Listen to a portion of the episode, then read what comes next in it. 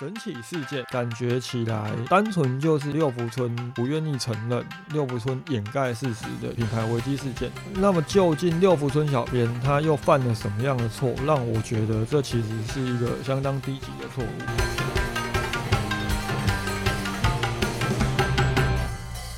不懂得从品牌的角度下去做思考，该以什么样的态度来回应网友的质疑的时候，那其实你被当成只是一个小编，而不是一个社群行销人员，又或者是社群经理人，也只是刚好而已。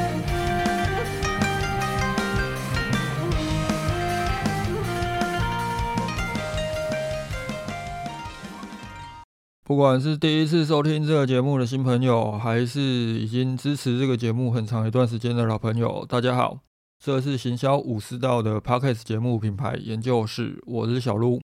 今天这一集比较特别一点，不同于先前的题目，可能都是一些针对单一的方法，又或者是一些行销工具进行探讨。我可能在先前写的一些文章，又或者订阅社团里面有相当多的资料，可以直接捞出来跟大家谈。今天这一集要来谈一个比较概念性的东西，就是幽默。所以为了让整体的内容比较丰富一点。我特别找了我新请的助理，也有可能是大家目前的助理 Chat GPT 来帮忙制作这一集。不过整体的节目内容其实还是由我来定该要的方向。就是一些概念性的东西或一些知识性的东西，我会交由 Chat GPT 来提供我一些资讯，接着我再把这些资讯加上一些我个人桥接的内容，完成今天这一集的节目。就大家听完之后，也可以来跟我分享一下你们的看法。我在这一集的最后也会跟大家聊一下我第一次使用 AI 来进行助理制作的一些看法。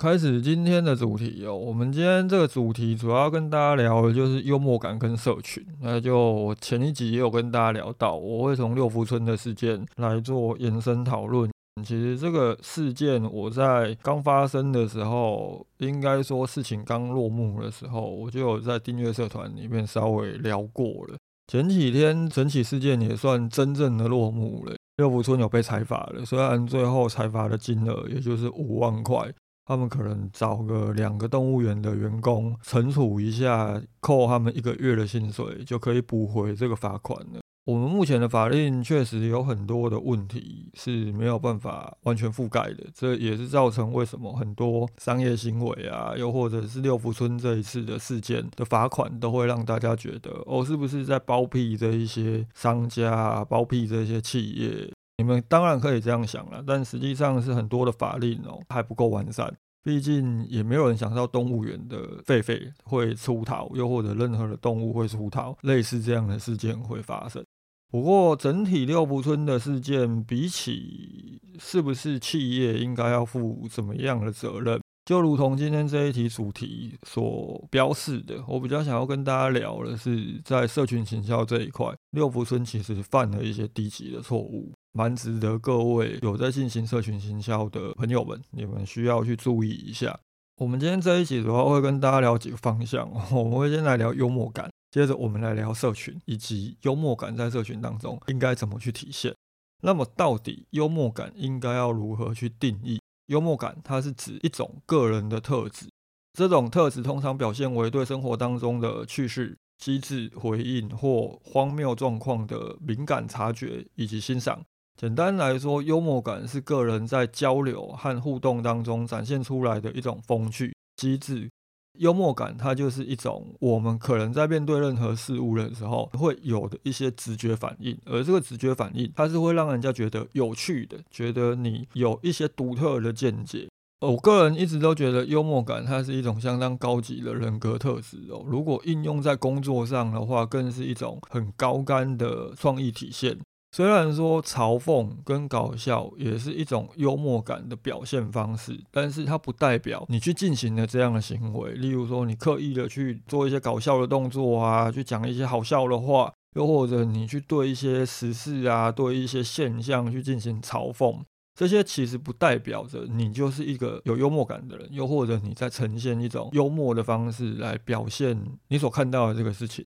而幽默感在工作当中，又或者我们讲在行销当中的表现，它到底有什么样的功效？奥格威谈广告这本书里面，大卫奥格威有列出十个成效在水平之上的电视广告拍摄方式。而这十个拍摄方式的第一个就是幽默，但是奥格威在谈幽默的时候，他其实也有去提醒，只有极少数的文案撰稿人能够写出真正幽默风趣的电视广告。他建议大家，如果你不是其中一员的时候，请别轻易的去尝试，想要去做出一个幽默的广告。由此可以知道，大卫·奥格威他看了这么多的广告人，他甚至于培养过这么多的文案写手，他都认为幽默这个东西不是所有的人都可以办到的。那我们不妨可以去思考，今天我们在既有的社群行销这个场域当中，我们看到很多所谓的有趣的贴文内容，又或者一些有趣的呈现方式，它真的可以称为叫做幽默吗？我们不妨可以去举几个例子来看看。我在制作这一集的大纲的时候，其实我第一个想到的就是波蜜果菜汁先前的那个打中年轻人的那个广告。那个广告如果大家还有印象的话，应该都记得，就是他们先自嘲嘛，就是波蜜果菜汁是一个很老的品牌啊，他们希望能够制作一支能够打中年轻人的新颖广告。所以广告里面我们就可以看到，他们拿着一把青菜对着一个年轻人的脸下去打。他们认为这个就叫做打中年轻人。这样的一支广告，如果我们从语言、我们从自嘲、我们从默剧的方式，就是他们是透过谐音梗，他们透过自我嘲讽，他们是一个很老的品牌，以及他们不是透过言语的方式，他们透过动作、非语言的方式来呈现这个幽默。我们可以认定它是一个有幽默感的广告。但是问题是，所有人都会这样认为吗？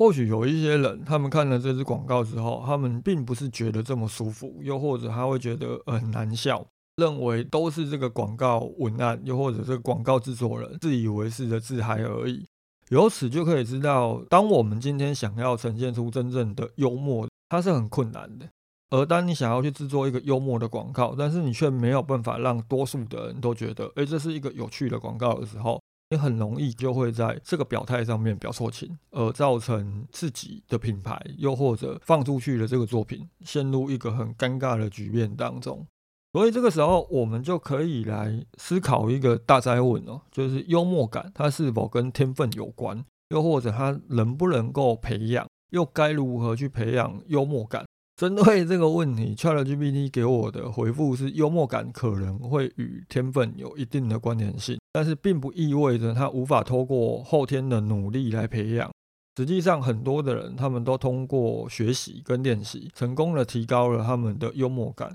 那么，我们应该要怎么样去学习，又或者培养自己的幽默感呢？你们可以去练习自嘲，又或者去参加一些幽默或即兴表演的课程，也就是去多看一些脱口秀啊，去多看一些喜剧的节目。但是，如果我们从一个广告行销人的角度下去思考的时候，其实多多的去观察、学习跟培养所谓的创意思维，又或者尝试着有目的性的去观察人群，去观察你每天所看到生活当中的一些细节，都有可能能够帮助我们去找到一些所谓的幽默元素。但实际上，相当多的人在呈现幽默感的时候，并不是你们切入的角度不正确。又或者你们呈现的方式可能有问题。其实很多的行销人员，特别是社群行销人员，你们有些时候在幽默感的表现上面不如预期，甚至于可能表错情的。最主要的原因是因为你们没有注意正确的时机，也就是你们在不对的时间点尝试表现你们的幽默感。这也是今天我们要谈的这个六福村的事件犯的一个相当低级的错误。那么回到我们今天这个主题，既然要谈幽默感与社群，那么幽默感跟社群之间到底又有什么样的关联性？为什么这么多的社群行销人员都尝试着在社群贴文当中去加入趣味性、表现幽默？最主要的原因是因为有幽默感的社群贴文哦，可以达成沟通与建立关系的效果。透过诙谐的内容，可以有效的跟一些陌生的受众形成破冰的效果。但最关键的、最主要还是目前社群的主流价值哦，都希望能够透过幽默的贴文去表现创意跟灵活性，进而为你们的粉丝专业创造出流量。但是如果我们要更进一步要去思考幽默感在社群当中如何更深化的操作的时候，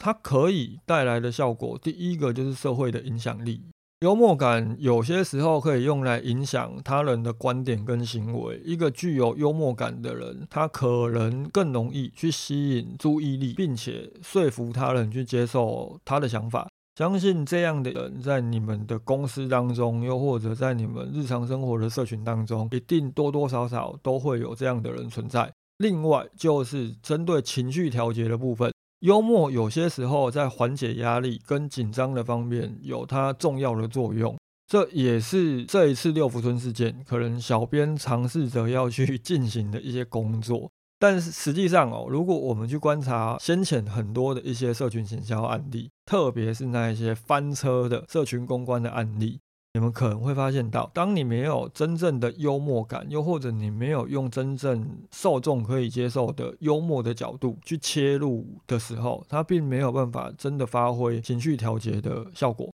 它反而更可能会让你们整起社群公关事件陷入更不利的局面，这也是有可能的。所以，我们就可以来进一步思考，我们到底应该如何适当的在社群当中去表现幽默感。在社群当中适当的表现幽默感哦，我们可以从两个大方向下去切入。第一，你必须要了解沟通的对象是哪些人，并且要秉持着尊重他人的角度切入。这部分的内容，我们其实在先前有一集。标题是：如果你不懂怎么不陷入社群危机，可以去翻一翻宪法那一集。我们其实就是在聊这个。很多的企业在社群贴文翻车，最主要的原因可能都是因为不了解自己沟通的对象，可能没有去尊重看到这则贴文，又或者可能看到这则贴文的所有受众，进而产生歧视的问题。但是比起受众哦，很多时候社群行销人员可能拿捏不好的问题，在于不懂得以更自然表达的方式。你们可能会太过于刻意的想要表现出自己是一个很有幽默感，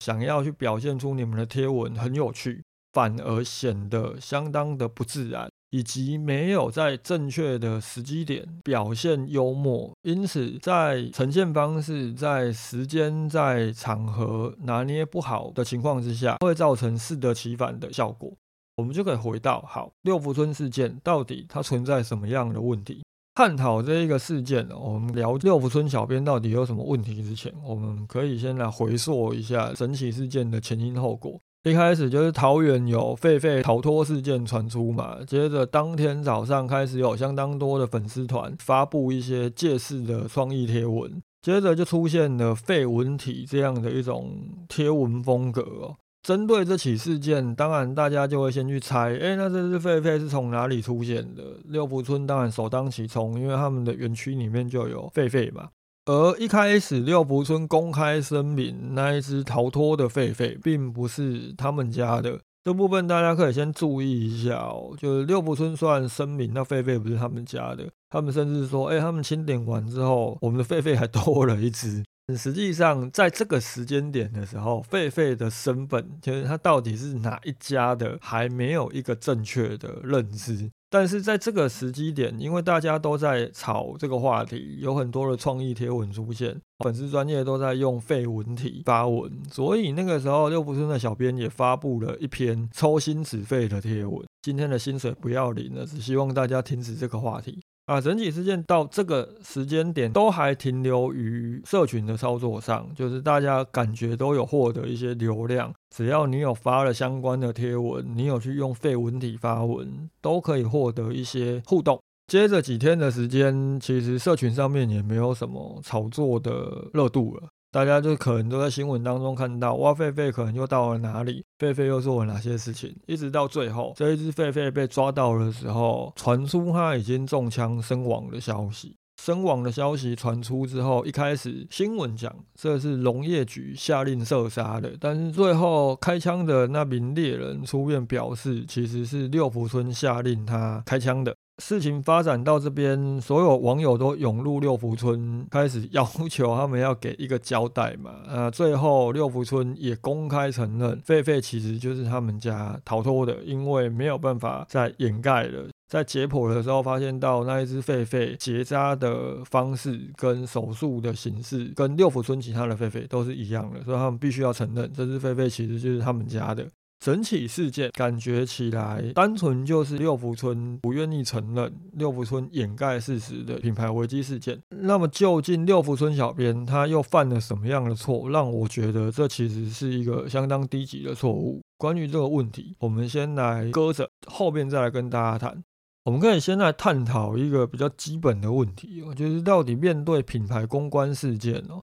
我们是否适合以诙谐、幽默的口吻来进行回应？关于这个问题，基本上我们要去探讨几个层面。第一，就是这个事件的性质、它的严重性，它是否是一个可以轻松带过的问题点。就举例来说，如果你的厨房里面有老鼠，又或者像之前寿司郎被爆料，他们寿司的输送带上面有一只老鼠在跑。当发生这样的事件的时候，你还尝试着用幽默的口吻，你说什么？哦，这是我们家的料理鼠王。我相信你就是自己找罪受嘛。再来就是你的品牌形象是否适合以这种幽默、趣味、诙谐的方式来进行品牌公关的回应。再来，当然就是你的目标受众。如果你的目标受众他们可能本身对于这些幽默趣味的贴文，他们接受度不是这么高，那当然也就不是这么合适。其他就是我们前面提到的，你的发布时机以及你这一则贴文到底是否真的有从创意的角度切入，又或者你尝试着去表现幽默的时候，这个幽默的贴文当中有没有加入一些你想要表达的诚意、你真诚的态度，又或者你只是用一种漫不经心的诙谐口吻来回应这一个品牌的公关事件。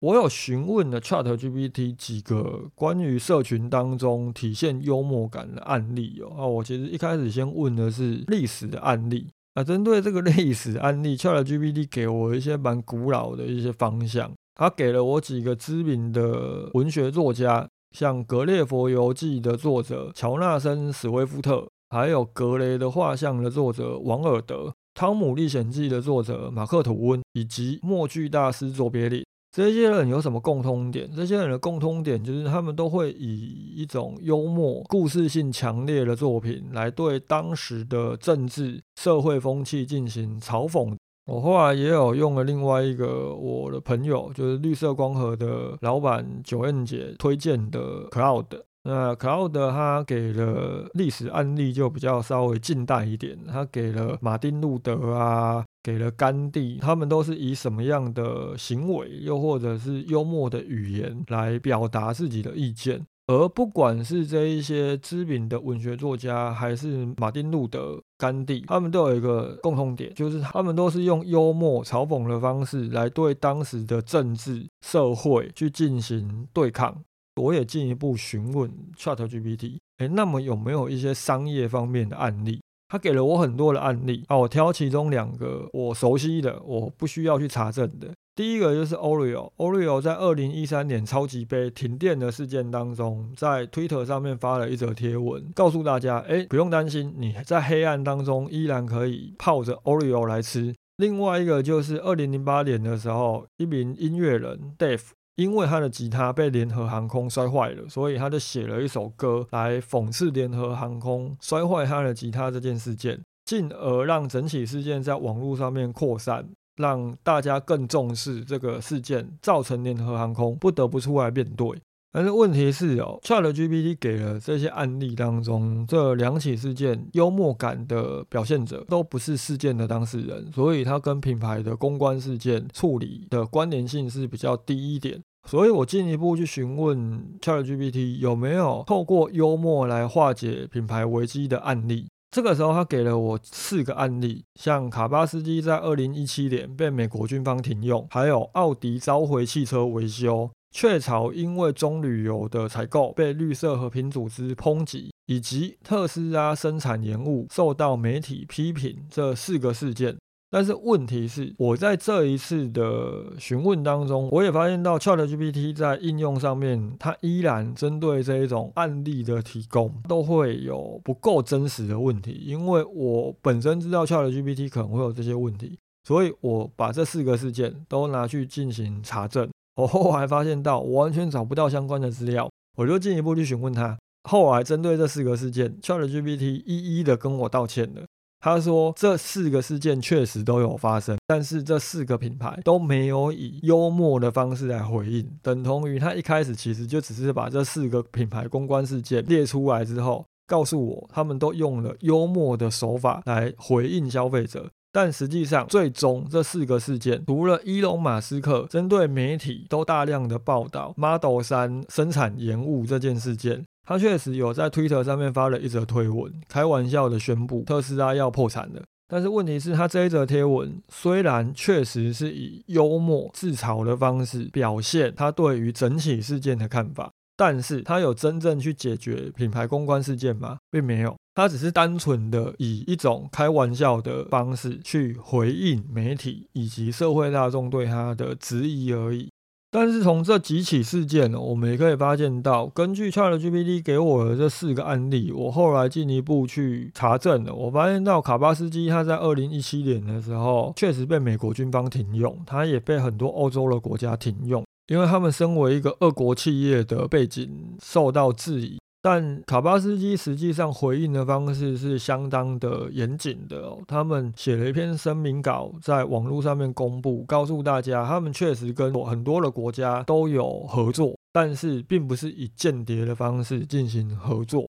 包含了奥迪召回汽车维修啊，雀巢因为棕榈油采购的问题被绿色和平组织点名抨击，他们都的确有在 Twitter 上面针对这些事件进行回应。当然，他们不是以诙谐、以幽默的方式来面对，他们都是以相当严谨的态度。我们不妨也可以去思考一件事情：是否针对这些品牌危机事件，确实并不适合以幽默感来进行回复。所以从这个角度下去做思考的时候，六福村小编他到底犯了什么错？我在这个事件发生的当下，其实就有在订阅社团里面去提出我的看法。然后我看法其实也很简单，就是这个小编，不管他到底是公司编制内的小编，还是外包公司的社群行销人员、代理商，在自家的品牌哦没有完全排除关系之前，身为一个事件的当事人，他却跟着其他的品牌以及网友一起瞎起哄，去张贴那一种自以为幽默的贴文。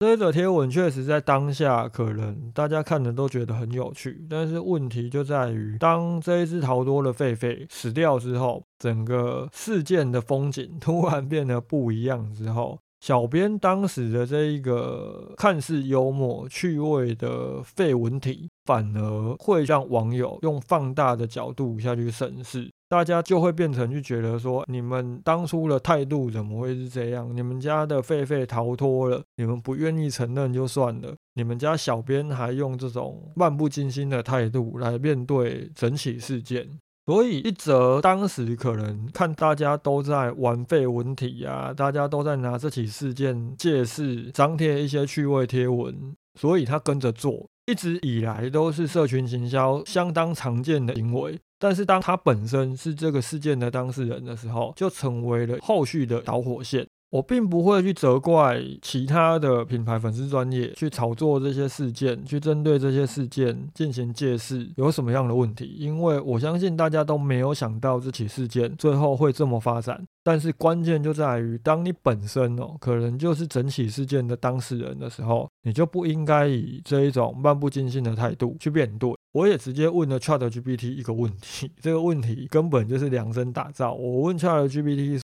当有一只狒狒逃脱在街上闲晃，而为了捕捉这一只狒狒，花费了相当多的社会资源。你所认知的动物园，疑似就是造成狒狒逃脱的园区。在一切尚未明朗前，是否适合在社群平台上面以幽默的方式回应网友？针对这个问题，ChatGPT 给我的回复是什么呢？ChatGPT 回复。在这种情况下，以幽默的方式回应网友的质疑，可能并不是最佳的选择，因为逃脱了狒狒可能会对公共安全构成威胁。而且动物园在这一起事件中的角色尚未明确，在这种敏感的时期，以幽默的方式回应，可能会被认为是对问题的轻率对待，引起公众的不满。当 Chat GPT 都能够做出这样的判断的时候，为什么你六福村小编却没有办法做到？很多的社群行销人员都不喜欢自己的工作被贬低为只是小编。但是问题是，如果你发布贴文，甚至于是面对这种新闻公关事件，你们都不懂得什么叫做轻重缓急，你们都不懂得从品牌的角度下去做思考，什么样的贴文该发，什么样的贴文不该发，该以什么样的态度来回应网友的质疑的时候。那其实你被当成只是一个小编，而不是一个社群行销人员，又或者是社群经理人，也只是刚好而已。因为你们并没有真正的去尽到一个社群经理人应该要有的责任。不妨可以来想一件事情哦，到底必须要在社群当中融入幽默感的贴文，怎么样成为一种主流形式的？要回归到最原始，也很难去回溯的啦。提出一些我个人的看法，如果有误的话，欢迎大家可以多多跟我交流。我的印象的话，一开始就是从全年吹起的这个创意贴文热潮，接着开始有越来越多的小编开始进行这样的创意贴文啊，幽默的贴文。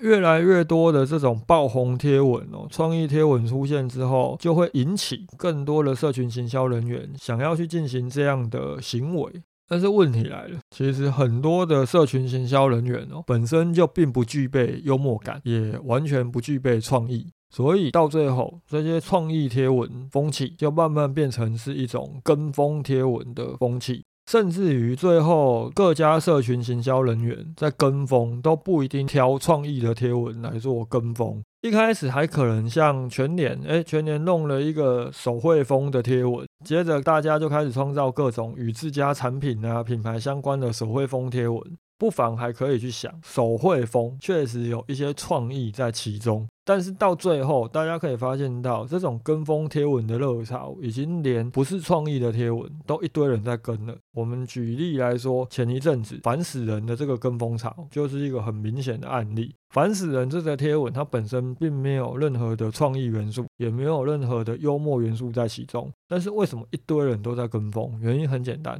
因为第一个贴了这则贴文的那一个粉丝专业，他获得了一堆的流量，很多的人都去分享，就让大家误以为，哎，我也做一样的贴文，也一样能够获得很多的互动。问题是，你是第一个贴出这一则烦死人贴文的人吗？不是。很多的品牌甚至到最后去张贴一篇烦死人的跟风贴文，你们也没有导入自家的产品跟服务，单纯的就只是写了一篇里面有烦死人三个字，没有任何意义的贴文。啊，为什么从一开始全年创造了这样的创意贴文热潮，到最后会变成是一群人无意义跟风的烂商哦？最主要原因就在于这一些创意贴文哦，它都是出自于每天都把创意当做工作的广告工作者，又或者创意工作者之手。他们每天在进行的工作其实就是发想创意，但是多数的品牌行销人员，你们并不是以创意为工作的。所以在不同的锻炼强度跟不同的工作场景情况之下，当你也不刻意的去学习、去培养你的幽默感，又或者是培养你的创意，到最后都会变成只是一种炫技的行为。甚至于只是一种使人牙慧的自嗨，并没有办法真正的在这些贴文当中去融入幽默感跟创意，更不要讲透过原生于你们自己本身的幽默感，去创造出一些属于你们品牌自己的创意贴文。这就会导致这种创意的贴文形式，到最后单纯变成是一种跟风的歪风，甚至到最后就会造成像六福村小编这样的问题。你根本连事情的轻重缓急，连品牌都没有去设想，看到大家都在拿这只狒狒做文章，大家都在发狒文体，好像我不发我就会少了流量，所以也跟着跟上。这就是一种单纯的只是跟热潮，而没有把自家的品牌思考进去的一种本末倒置的行为哦。当你们今天经营社群行销、经营粉丝专业，终究是为了经营品牌。又或者推广产品服务的时候，那么就要好好的去思考，你们做这样的行为对品牌来讲，会不会反而造成是一种伤害？以上哦，这就是我们今天针对六福村小编这个事件，想跟大家探讨幽默感与社群综合讨论。一开始我有尝试着透过 Chat GPT 来制作整期节目了，后来发现到真的是有点困难哦，因为光是案例这件事情，它很容易翻车，就让我有点不是这么放心 啊。我利用九 N 姐推荐的那个 Cloud，我也尝试着去询问 Cloud 相同的问题，其实 Cloud 给出来的答案哦，比 Chat GPT 还要来得完整许多。切入的方向跟给予的答案厚度也都比较足一点，但相同的问题也存在于案例。其实 Cloud 它给了我一些案例，我后来尝试着去查证，也都很难查到真伪，所以我也不太敢用。不过，如果单就以一个处理制作的角度来看的话，生成式 AI 确实相当适合拿来作为 Podcast 节目的资料补充应用。我下一集可能会来跟大家聊天水月这一家高雄的餐厅终止营运的事件。